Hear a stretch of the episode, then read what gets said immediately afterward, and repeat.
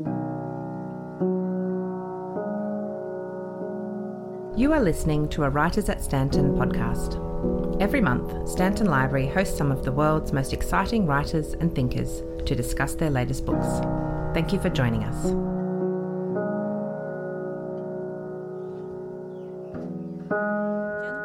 On behalf of North Sydney Council and the Constant Reader Bookshop, welcome to the Library and the Writers at Stanton program. Before we begin the proceedings, I would like to acknowledge the traditional owners of these lands in which we meet and to pay our respects to the spirits and ancestors both past and present. My name's Margaret Nicholson and I'm the Program Support Librarian from the Customer Service team. Today I have the pleasure of introducing Alexandra Smith here to talk about her new book, The Secret, which tells the inside story of the dramatic last weeks of Berejiklian's premiership and examines the political decisions and personal sacrifices that characterised her early days in public life, her rise to the top, and her eventual downfall. Alexandra is the, state political editor of the Sydney Morning Herald and has covered four state elections and several federal elections. She's an award winning journalist, including a Walkley Award. She's worked for The Guardian in London and is a regular political commentator on ABC radio and TV. She's also the president of the New South Wales Press Gallery. Please give a warm welcome to Alexandra Smith.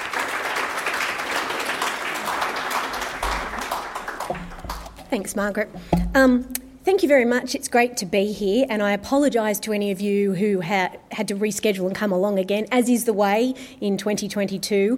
Uh, some all our best laid plans often get. Um, derailed by COVID, but um, I'm glad that I could be back here, and it's I'm really happy to talk about this book and to talk about Gladys Berejiklian because as a political reporter, I've been writing about Gladys Berejiklian since about 2007, so I've covered a lot of her political career, particularly in Macquarie Street. Um, as I've been doing some of these talks about the book since it was released, I found that there are probably about three or four questions that I always get asked. So I'm going to beat you to it and I'm going to address some of those um, questions because as I've discovered, as I've been thinking more about the book, even though obviously, uh, you know, I, I've, I've, spent many months writing it, and then I've also been doing some publicity. There are still some things that I've had time to reflect on, um, and so I thought I would talk about some of those today. Um, one of the first questions, which makes me laugh, but I get all the time about this book is why did I start a political biography with a quote from the Kardashians? Now, um, you may know the Kardashians or you may not. For those who don't, let me give you a very quick rundown. They are probably America's most famous celebrity family. They're worth billions. They have had a uh, very, very uh, popular and very successful reality TV show called Keeping Up with the Kardashians. Um, and why they're significant to Gladys Berejiklian, there's two reasons. Uh, one, first of all, although we don't know a lot about uh, Gladys, and she's been a very close book. One thing she often revealed in sort of interviews that we would do um, from time to time with when she was either premier or treasurer, she would talk about her interest in reality TV. And there was one little glimpse that we got into who Gladys was and what she did in her spare time. She didn't give us much more, but one thing we knew was that she loved to come home after, you know, a very, I'm sure, taxing day, either on Macquarie Street or in the, the government towers, and just chill out in front of reality TV. And I kind of think that's quite sweet, and I think it's quite nice to know that, you know, we've all got our, our vices. That was Gladys's. Um, so the quote that I start with is. I've chosen to keep things closer to my heart until I figure it out. I love hard, I love who I love, and I don't make any qualms about it. Khloe Kardashian. Now, all the Kardashians tend to have names that start with K, Khloe being spelt with K, Kourtney, Kim, they go on. Um, but there's another really important reason why the Kardashians are significant, and it's not just because they happen to have um, a fun reality TV show about their crazy lives, it's because they're Armenian. And Gladys Berejiklian, as you would know, is also Armenian, and her Armenian heritage is very important to her. It's what's driven her from a little girl all the way through to her time at becoming leader of, New, of, of the government in New South Wales.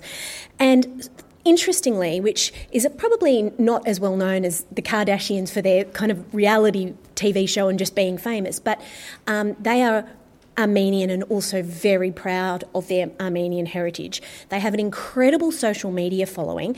Um, Kim Kardashian, who I think is sort of the, the biggest of the, the most popular and most well known in the family, um, has about 270 million Instagram followers.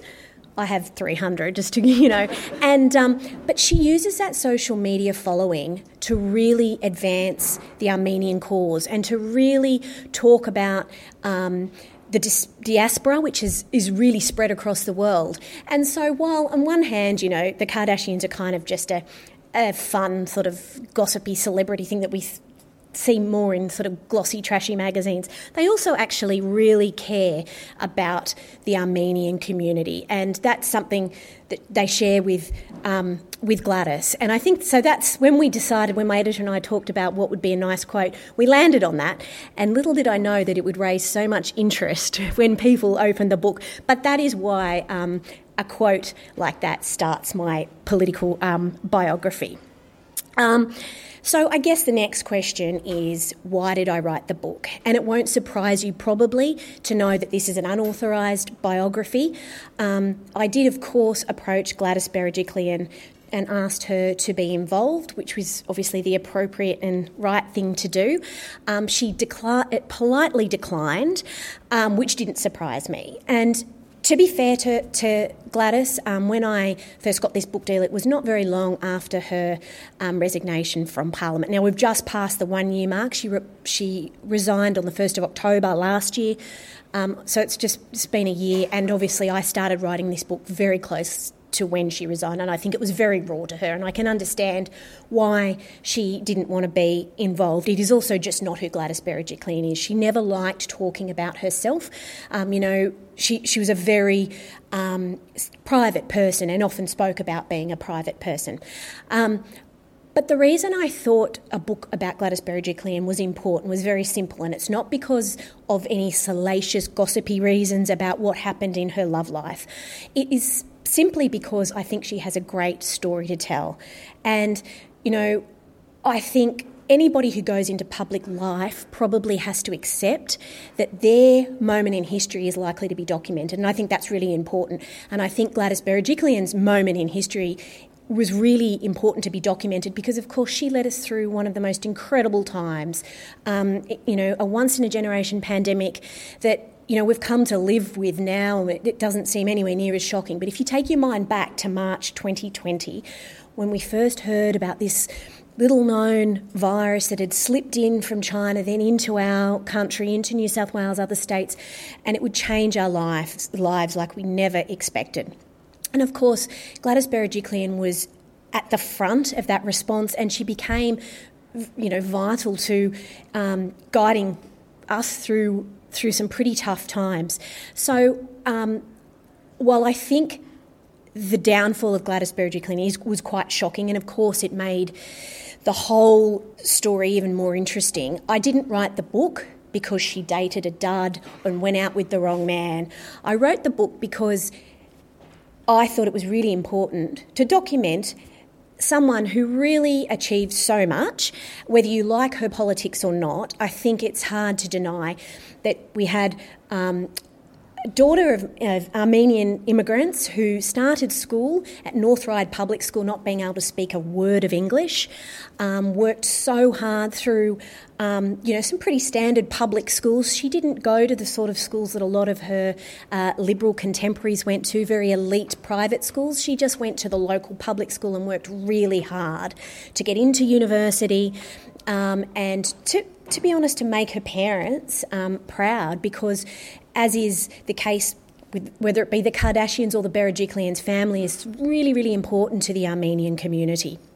Obviously, um, their history through the 1915 uh, genocide as they describe it, although I, I do acknowledge that that is disputed um, by the Turks. But, um, you know, I think that really is what makes family so important to the Armenian community.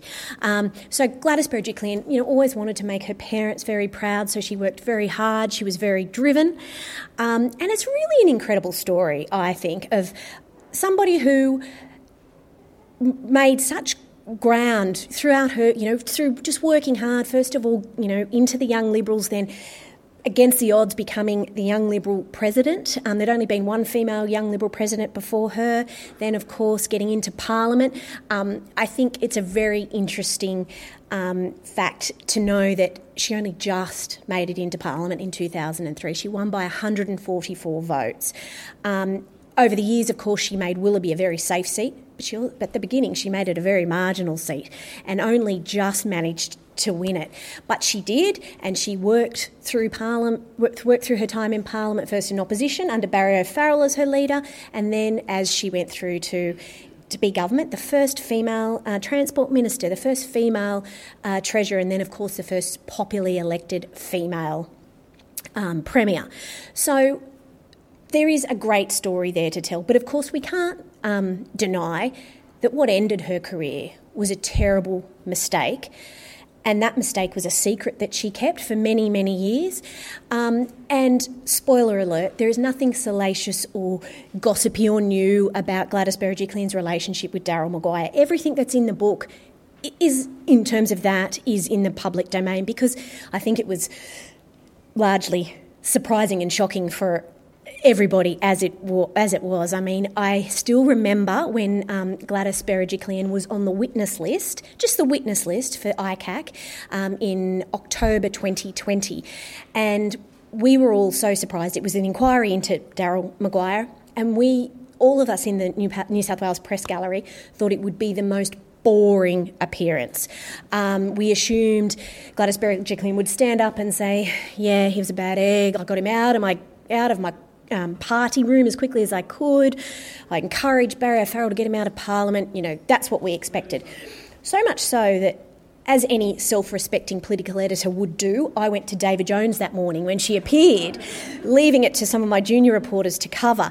Of course, I was in the makeup counter and I've never fled a shop so quickly as my phone lit up and my, my junior reporter was saying to me, she was with him and I had, you know, it took ages for the penny to drop for everybody, and then it was absolute shock, not just for reporters like me who was expecting a very, um, you know, a very banal appearance, but for her family and her friends. Nobody, nobody knew that she had been in this relationship.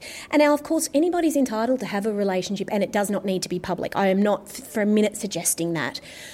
But when you're in a relationship as leader or in a position of power, whether you're in a cabinet um, and you are, you know, in a relationship with someone of your, you know, one of your own, particularly somebody who had to leave the party and the, the parliament under a cloud of corruption. Um, uh, you know, under a corruption cloud, sorry, I really think that there was no other option but for Gladys to declare that relationship because there was nothing to lose by it. Um, she didn't have to make any big public declaration. I'm not suggesting for a second any of us needed to know beyond probably just Mike Baird, who was her premier at the time, um, who said when he appeared before ICAC, had she just come to him and said, you know, quietly, perhaps, I need you to know this is something going on in my personal life, then perhaps that conflict could have been managed.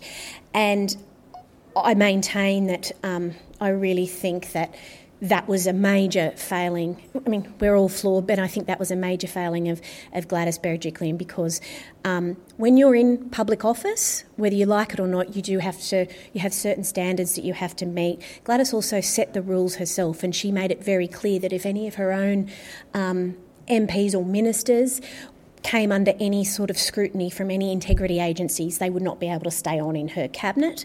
And I think um, because of that, there was absolutely no option for her. Um, she set the rules, she had to um, abide by them. Now, um, I will say that.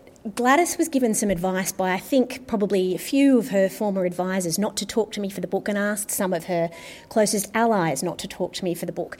And at first that worried me a little. But as time went on, they came around. And not because they were disloyal to Gladys and not because they felt that they wanted to go against her wishes, but because, like, I, like me, they felt that her story was one worth telling.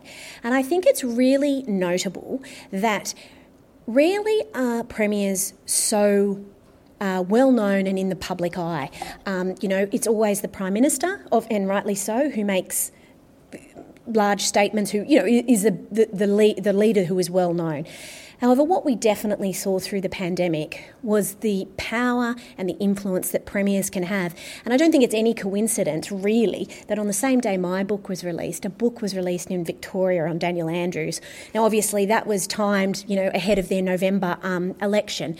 But, but I think both Daniel Andrews and Gladys Berejiklian um, had pivotal roles in the way we learnt to navigate COVID and the way we learnt to, to live with something that nobody saw coming and really has changed the way we will probably live for the rest of our lives and, and maybe our children's lives as well. So um, that is why I chose to write the book. And even though I'm sure, and I, I'm not sure I know, that um, Berejiklian really would have rather a book not come out on her, I think for a start, as I, I started initially, as a public figure, I think you've got a responsibility to to have your your your um, time in history recorded, um, particularly at a time like this when it was such a such a moment of change and uncertainty um, for all of us. Um, another question I get asked all the time is, "What did I discover about Gladys that I didn't know?" And you know, I was a little worried and first that perhaps because she wasn't contributing and maybe some of her friends weren't contributing that I wouldn't find anything new. But it was incredible, I found plenty. And one thing I think was really interesting and probably goes to the heart of who Gladys Berejiklian is was that back when my um, sorry when uh, Barry O'Farrell resigned from the premiership over you may remember a forgotten bottle of wine. Gladys Berejiklian could have been premier. She had the numbers to be premier. Um, that you know she had the support of her party room to be the next leader after Barry O'Farrell. But of course, her, her good friend, the then Treasurer Mike Baird, had also had um, ambitions to be leader. I mean, they all do. Anyone who says they don't want to be Premier or Prime Minister who's in Parliament is not telling you the truth. Um, but he definitely had um, ambitions. And Gladys, perhaps, whether it be an imposter syndrome, whether it be, you know, just some um, insecurity, or whether it was just strategic, made the call that that was not the time for her to be Premier. And I mean, I find that incredible that somebody would give up a leadership because normally they, as you know, will knife each other often just to get there. Um, and I think that she probably saw that it was Mike Baird that was better suited to the party at the time. Um, he was largely, had probably slightly more cross factional support because he had the right wing of the party as well as the left wing supporting him, even though he was largely a, a left winger. Um, whereas the right wing often viewed Gladys Berejiklian with a little bit of cynicism and, and, sometimes a bit of suspicion because she is quite progressive. And I, I think she felt at that time that she didn't have their support and perhaps they would come after her. So she gave the leadership to Mike Baird, essentially. And it's interesting that I, I, often reflect on why we didn't know how close she came and or how she, you know she literally gave up the leadership. I think it's because we don't focus on the loser, do we? I mean, Mike Baird emerged as as the premier who was, ended up being a very very popular premier for a while, and his star did fall quite dramatically after some poor policy decisions. But you know, he um, he went on to do. Uh, some pretty big reforms, which has really set the state up, and perhaps Gladys made the right decision. She said, um, and I'm surprised at this because Gladys does not swear, but she did say to one of her uh, close confidants that night, after she'd made the decision and, and, made it clear that she was handing the leadership to um, to Barry O'Farrell, she said, "The party needs me at the shit end." And sure enough, didn't they? Because what came was something that nobody could have seen coming with the pandemic. Well, of course, the Black Summer bushfires to start with. I mean, let's not forget. In some ways, it's it's easy to not quite remember how horrific that summer was. When there was a day I remember sitting in Martin Place late in December, and would have been 2019, and you may recall the city was choking under an orange cloud. It was an awful time. 25 people were killed in those Black Summer bushfires. But again, Gladys Berejiklian really led the state through those really tough times with Shane Fitzsimmons by her side, and obviously later on it would be Kerry Chant by her side. Um, but I think, you know, she really um, set herself up to be a strong leader and perhaps, you know, did the right thing by not taking on the leadership if she didn't feel she was ready. And so, on that as well, a lot of things I discovered about um, Berejiklian is just how progressive she was, and a lot of the social policies she really got involved in that we didn't really know about. And this is coming from somebody who's covered her from the opposition days in 2007. And it really struck me that, you know, some of the things that I often thought she, some sort of policy debates I thought she dodged somewhat. Um, she was actually really involved with behind the scenes, and I think you know she's a political animal. She knew what she was doing, um, and I think often she made the call that she was more useful staying out of the limelight and guiding others through particular policy debates rather than being front and centre. Um, and so I think in that way it's quite remarkable that she was very much, you know, she's a child of the Liberal Party. She's very tribal, but she's also incredibly political, um, you know, as political as any on any of them. And I think she made some pretty smart decisions probably of where she was most useful and perhaps where you know her skills would be better used rather than always being the, the mouthpiece and the, the, the one front and centre um, of the um, the policy debate. Um, the other question I always get, and I understand why is what will ICAC find? And I, my answer is always that's not for me to comment on. Um, I, I really believe that they will be of the view that she needed to declare that relationship because what was there to lose? You know, she, let's not forget, it did emerge in, in ICAC that she declared um, two second cousins of hers who went on to work for the public sector. She made a declaration about somebody who wanted a position on a government board that she'd met at a function. I mean, when you set that sort of bar, I think a relationship with one of your own MPs is probably, you know, one that really needed to be um, declared. But what I will so I won't comment on what I think ICAC will find because I'm not a lawyer and, you know, it's I, I don't want to preempt anything. Um, but I will say that if the ICAC inquiry is not too damaging for Berejiklian and it is sort of a breach of the ministerial code or something like that, I am not convinced that she couldn't come back as a federal MP. I think what always shocked me was after she resigned. No, sorry, uh, sorry. In between her first ICAC appearance and then resigning, um, she was at her most popular. You know, the revelations of Daryl Maguire didn't turn people against her. They people flocked to her instead. So, and she left. You know, what a strange situation where you have a premier leaving office, resigning when they're at the height of their kind of popularity. So I think in the voters' minds, I mean, I should say there are plenty of people that do not like Gladys Berejiklian and, and very and felt that you know d- didn't agree with her policy, didn't agree with her politics, and so that's you're never going to win those people over. But I think there are plenty of voters who would still support her if she was to come back and do you know, uh, a federal uh, tilt. People tell me that North Sydney, the seat of North Sydney, would be the most likely that she would look at. Um, of course, there was talk in the in the federal election in May about her running for Warringah, which was just too soon. That was never an option. Um, but you know, it, it was useful for um, Scott Morrison at the time to, you know, talk about his popular former colleague because she was very popular, and you know that was that was fine. She was never going to run for Warringah, but I'm not convinced that, you know, maybe a federal career is still ahead of her. And I know that she says she's very happy in the corporate world, and, and maybe that's where she'll stay, and that would be totally understandable.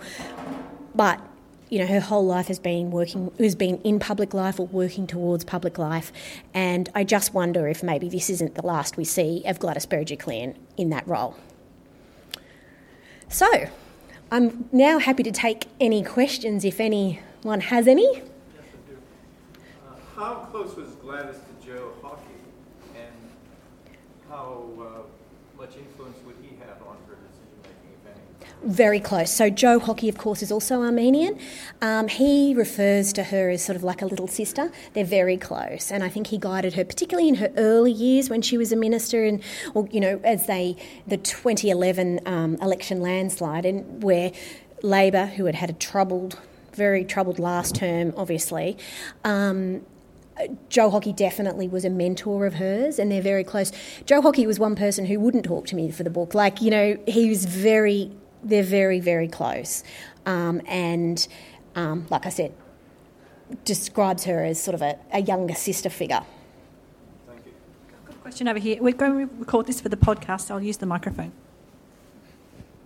I wondered what your opinion is about the setting up of a federal ICAC. Are we going to be subjected to show trials in that sense? Um, I know that there is, and I understand that there is a lot of um, criticism of public hearings. Um, I think that a federal ICAC is really critical, and I think the federal election result showed us that. I mean, there is the reason um, so many moderate Liberal MPs lost their seats and were replaced with Teals was because they were running on a, a platform of integrity in government, and that that is a federal ICAC. Um, I think I understand that a lot of people have concerns with the way the New South Wales ICAC is set up. Um, it's different to the Victorian model, where there is a much more reliance on public um, hearings. But let's not forget, those public hearings come after a lot of investigations as well. And I think, you know, just like a very important part of democracy is having courts open so they are, you know, so anybody can go in and watch proceedings. I think, and I, I think the ICAC should be no different. And I do think, I understand that people feel, you know, I, I, did a talk recently when, when people were saying to me, but good people had their careers ruined, like, you know, Barry O'Farrell. Or, but at the end of the day, I mean, Barry O'Farrell resigned because he misled ICAC. And, you know, when are we, we have to have some standards in public life and we have to hold people to account. Um, I understand at times that um, public hearings are, you know, difficult and awkward for the people involved, but I still think they have a role I think probably New South Wales ICAC will be reformed in some way, um, but I don't think it's. I think as soon as we start describing them as show trials, we lose we lose sight of actually what the ICAC is there to set is there for, and we need these integrity bodies. I mean, I think just looking at some of the things that gone on either federally or at a state level, you know, the car park scandal, the scandals where you know money is just handed out to. Um, coalition seats to help them win elections. And I'm not saying for a second that won't happen when Labor's in power. It happens no matter who holds the purse strings. But I think we need a body to oversee that because at the moment those that doesn't exist. And so I strongly believe that there is a, a place for a federal ICAC.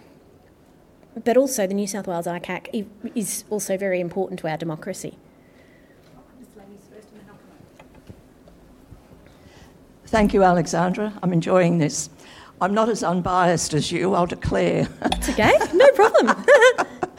uh, two things. As for a, a comeback federally, Gladys hasn't exactly covered herself in glory with Optus as the communications director. So there'll be a few people that well, want to have a slice of it for that. But that's not what I'm asking you to comment, it's outside your book. Yeah. During COVID, mm. I stuck at home like everybody, and uh, I was watching those daily press conferences. Mm hers and Dan Andrews. The difference between the two is that she never, she doesn't seem to have metaphorical broad shoulders. Kerry Chant was the problem, and we were the problem. Mm. She did not compliment the citizens for trying. There was no give and take. Whereas Dan Andrews just layered his press conferences with acknowledgement that the citizenry were behind it, that we were all trying. Do you want to comment yeah, on that? I think it's really interesting, isn't it? Because when you look at what Melbourne went through, it was much harsher than what we had in Sydney, long, much longer lockdowns. But yet, Dan Andrews is still incredibly popular and will, will no doubt win the, the November election. Um, so, whatever he was able to bring his people with him, I think there is a, there are very different personalities. I don't pretend to say that I know Daniel Andrews well at all. I mean, I'm I'm very engaged in politics, obviously, and but um, I think what I would say about um, Gladys Berejiklian is she does have quite a glass jaw, and she is, you know, a lot of her her. Um, some of those people close to her would tell you that she's incredibly stubborn and, and quite difficult at times. Um, and so I think probably that came out, you know. She's also quite a, I think she, she really grew into the role, but I think um, you might have guessed that she really doesn't like the media. And she, which is sort of ironic because the media was so integral for her getting her her message out every day. You know, we weren't there just to broadcast sort of a state message from, you know, state media. Like, you know, we of course we, you know, whether we're in a, a TV station or a newspaper or whatever, of course we've got an audience to, to cater for. But you know, it was a sort of a somewhat, I believe, a partnership. Um, and I think you know, often Gladys Berejiklian didn't like being questioned, and she didn't, you know, she felt that she was, you know, always right. Um, and probably some of the time she may well have been. But, you know, let's not forget, she did handle the, their pandemic really well, but there are things that went wrong. I mean, I think in the second lockdown, the Delta lockdown, was pretty problematic. I think, um, I don't I don't think we can underestimate how much damage those 12 harshly locked down LGAs had it, and, and they really felt like we were in a city divided. You know, we had everybody having much much more freedoms, and then they were sort of under exercise bans, and you know had police roaming the streets. It was a pretty a very difficult time. Only in the western suburbs. well, that's- they free in the eastern Well, that's what I mean, and and that upset me as yeah. And I think Gladys Berejiklian, and of course Gladys Berejiklian wouldn't meet with the mayors, which I know really irritated some of her colleagues. And then eventually she did. But I think, you know, so my point is she certainly didn't get everything right in the pandemic. And of course she wouldn't anyway. Dan Daniel, Daniel Andrews didn't. No, no, no, leader would because like they say, it's a cliche, but there was no playbook. So nobody really knew what they were doing. Um, but I think that the difference with Gladys and Dan Andrews is just such a different personality.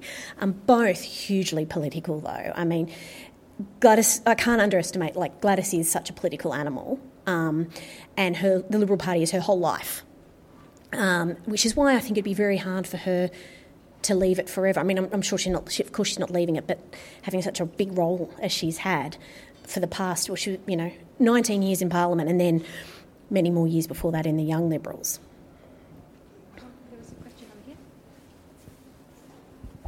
Thank you, Alexandra. Very interesting, and I enjoy your columns in the Herald. Oh, good. Uh, there are two parts to my question. The first one is um, you've said that in the press gallery, uh, nobody knew about the relationship with Maguire, yet somebody in ICAC must have, the investigators must have known, because otherwise, oh, how did the revelation take place at ICAC? Or did she volunteer that? And that's one part of the Okay, question. The yep, second part of the yep. question is kind of unrelated, really.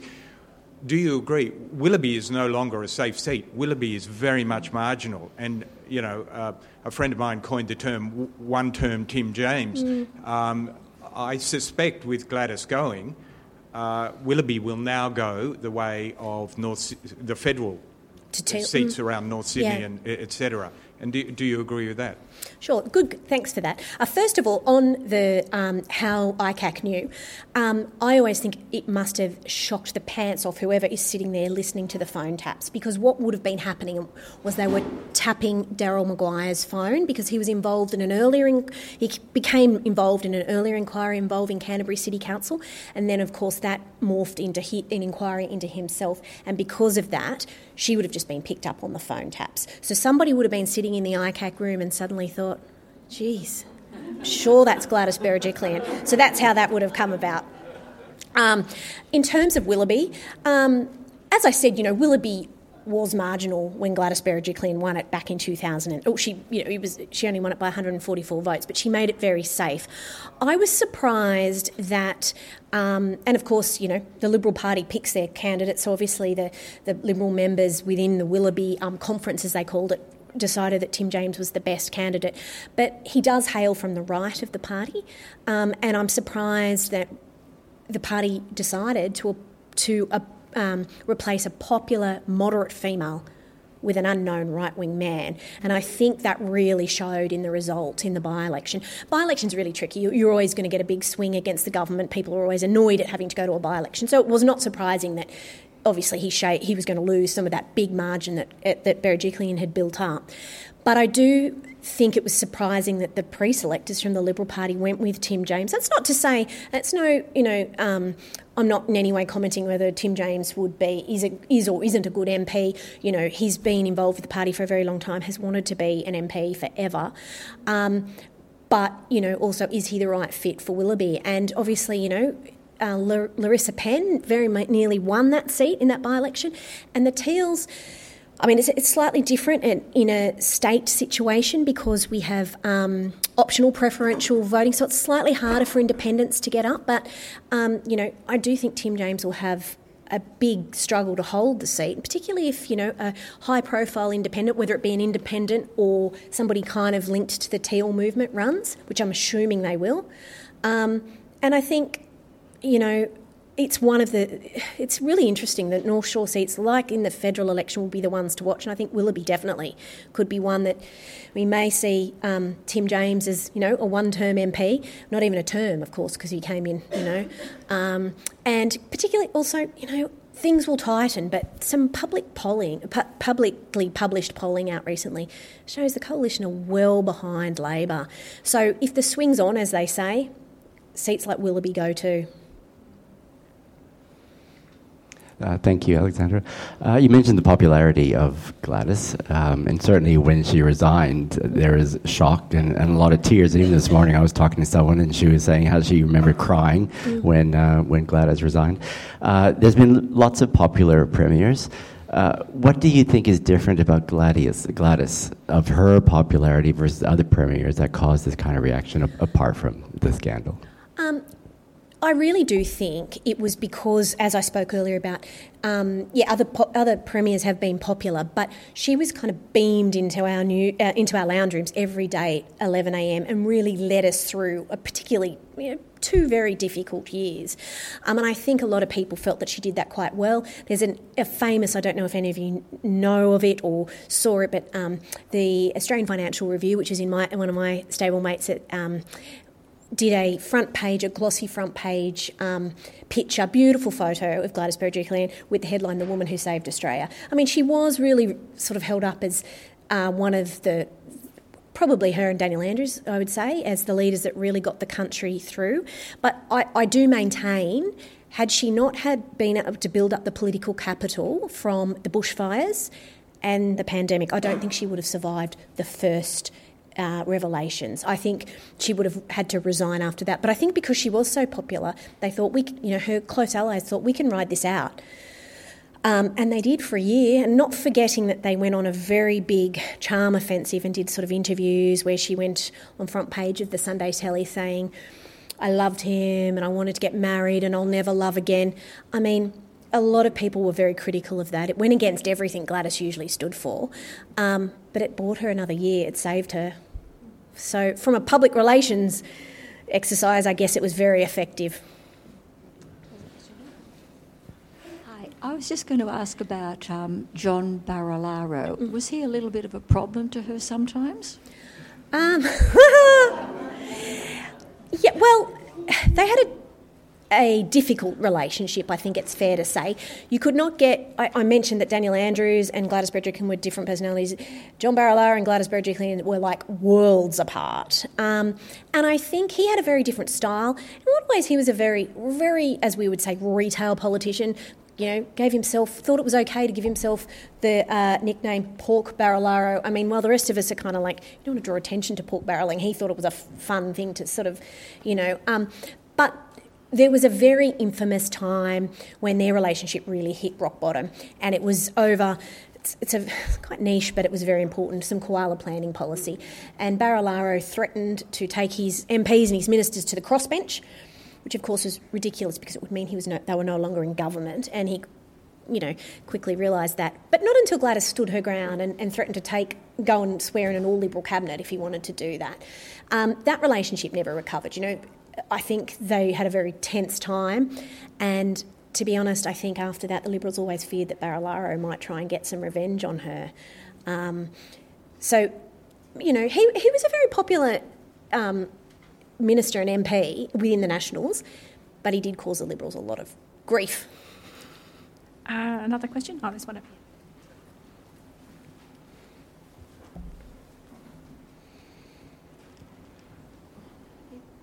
Hi, Alexandra. Thanks very much for the work you do and sort of revealing lots of secrets.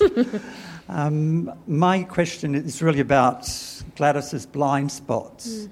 Like, she came from a banking background, as I understand it, and she was very keen on privatising things. And there were troubles with ferries and trains, and she was a transport person. Mm. She was quite, um, quite, I guess, endearing from the point of view that she was a migrant woman came from a migrant background. Barilaro, similarly from that sort of a background in a sense. Both of them sort of not the Anglo Saxon style of, of um, a broader, nuanced approach, mm. but a strong willed mm. migrant, new, mm. new insight to things. Yeah. I'm wondering about her blind spots um, because she was, came from this banking background and the privatisation and the outsourcing and the infrastructure ideas that she inherited from Baird, in a sense. I'm wondering about the loss of TAFE as well. Mm. So the privatisation there.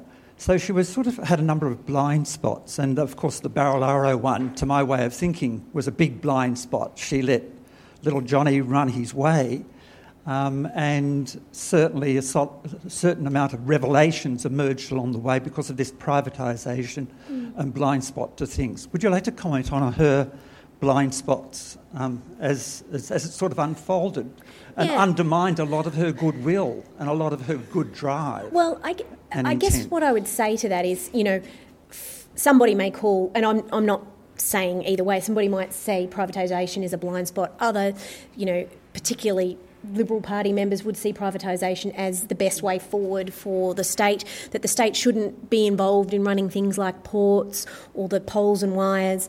Um, the reality is, you know, the poles and wires sale um, did net the state a lot of money and was a, it meant we were able to build an incredible amount of infrastructure. 100, the pipeline's now up to about 100 billion.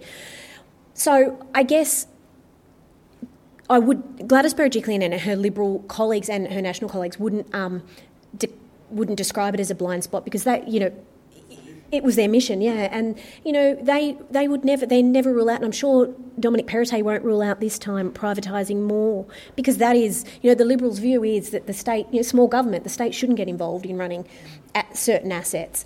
So I think you know um, her banking background's kind of interesting. It was she, it's not sort of like she came from. She didn't have a significantly long banking background, not sort of like Mike Baird, who was a traditional banker.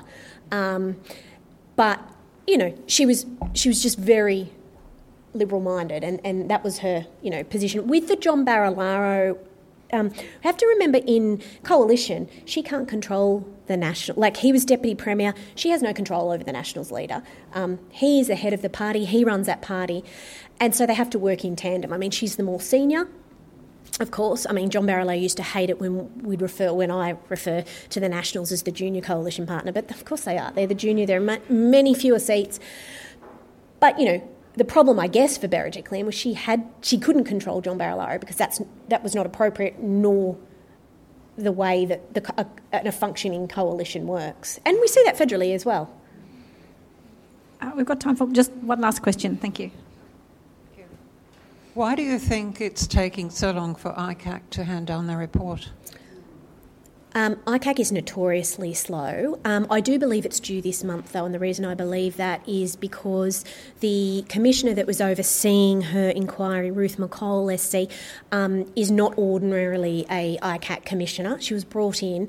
Um, interestingly, she had to be brought in because the ICAC is often going to the premier's office and, and, they hate this financial setup, asking for more money. And so there was they were worried there'd be a conflict of interest because there's been some tension between the premier's office, not necessarily Berejiklian herself, the premier's office and the other commissioners.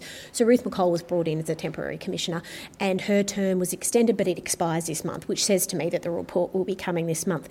But you know, when you look at, I don't know if you remember the Friends of La- Chinese Labour um, report that involved Labour and the bags of Aldi uh, bags of cash in Aldi bags. That report took two years. Um, ICAC is very slow, and it's a, criticism of ICAC, which is probably fair because lot, it leaves a lot of people's lives and careers hanging in the balance as they wait for these reports. Um, and so I think, to be honest, if the Berejiklian report lands within sort of the year, that's actually not that slow by ICAC standards. Although it does seem, I mean, you know, people always say Supreme Court or District Court judgments have to be handed down much more quickly, and that is true. So I do think, you know, one of the things that really need to be looked at with ICAC, and there has been talk of legislation that where ICAC has to respond to a report within a certain amount of time, and I think that's probably necessary, um, just for fairness of people being able to get on with their lives. Uh, let's all join thanking Alexandra Smith. Thank you.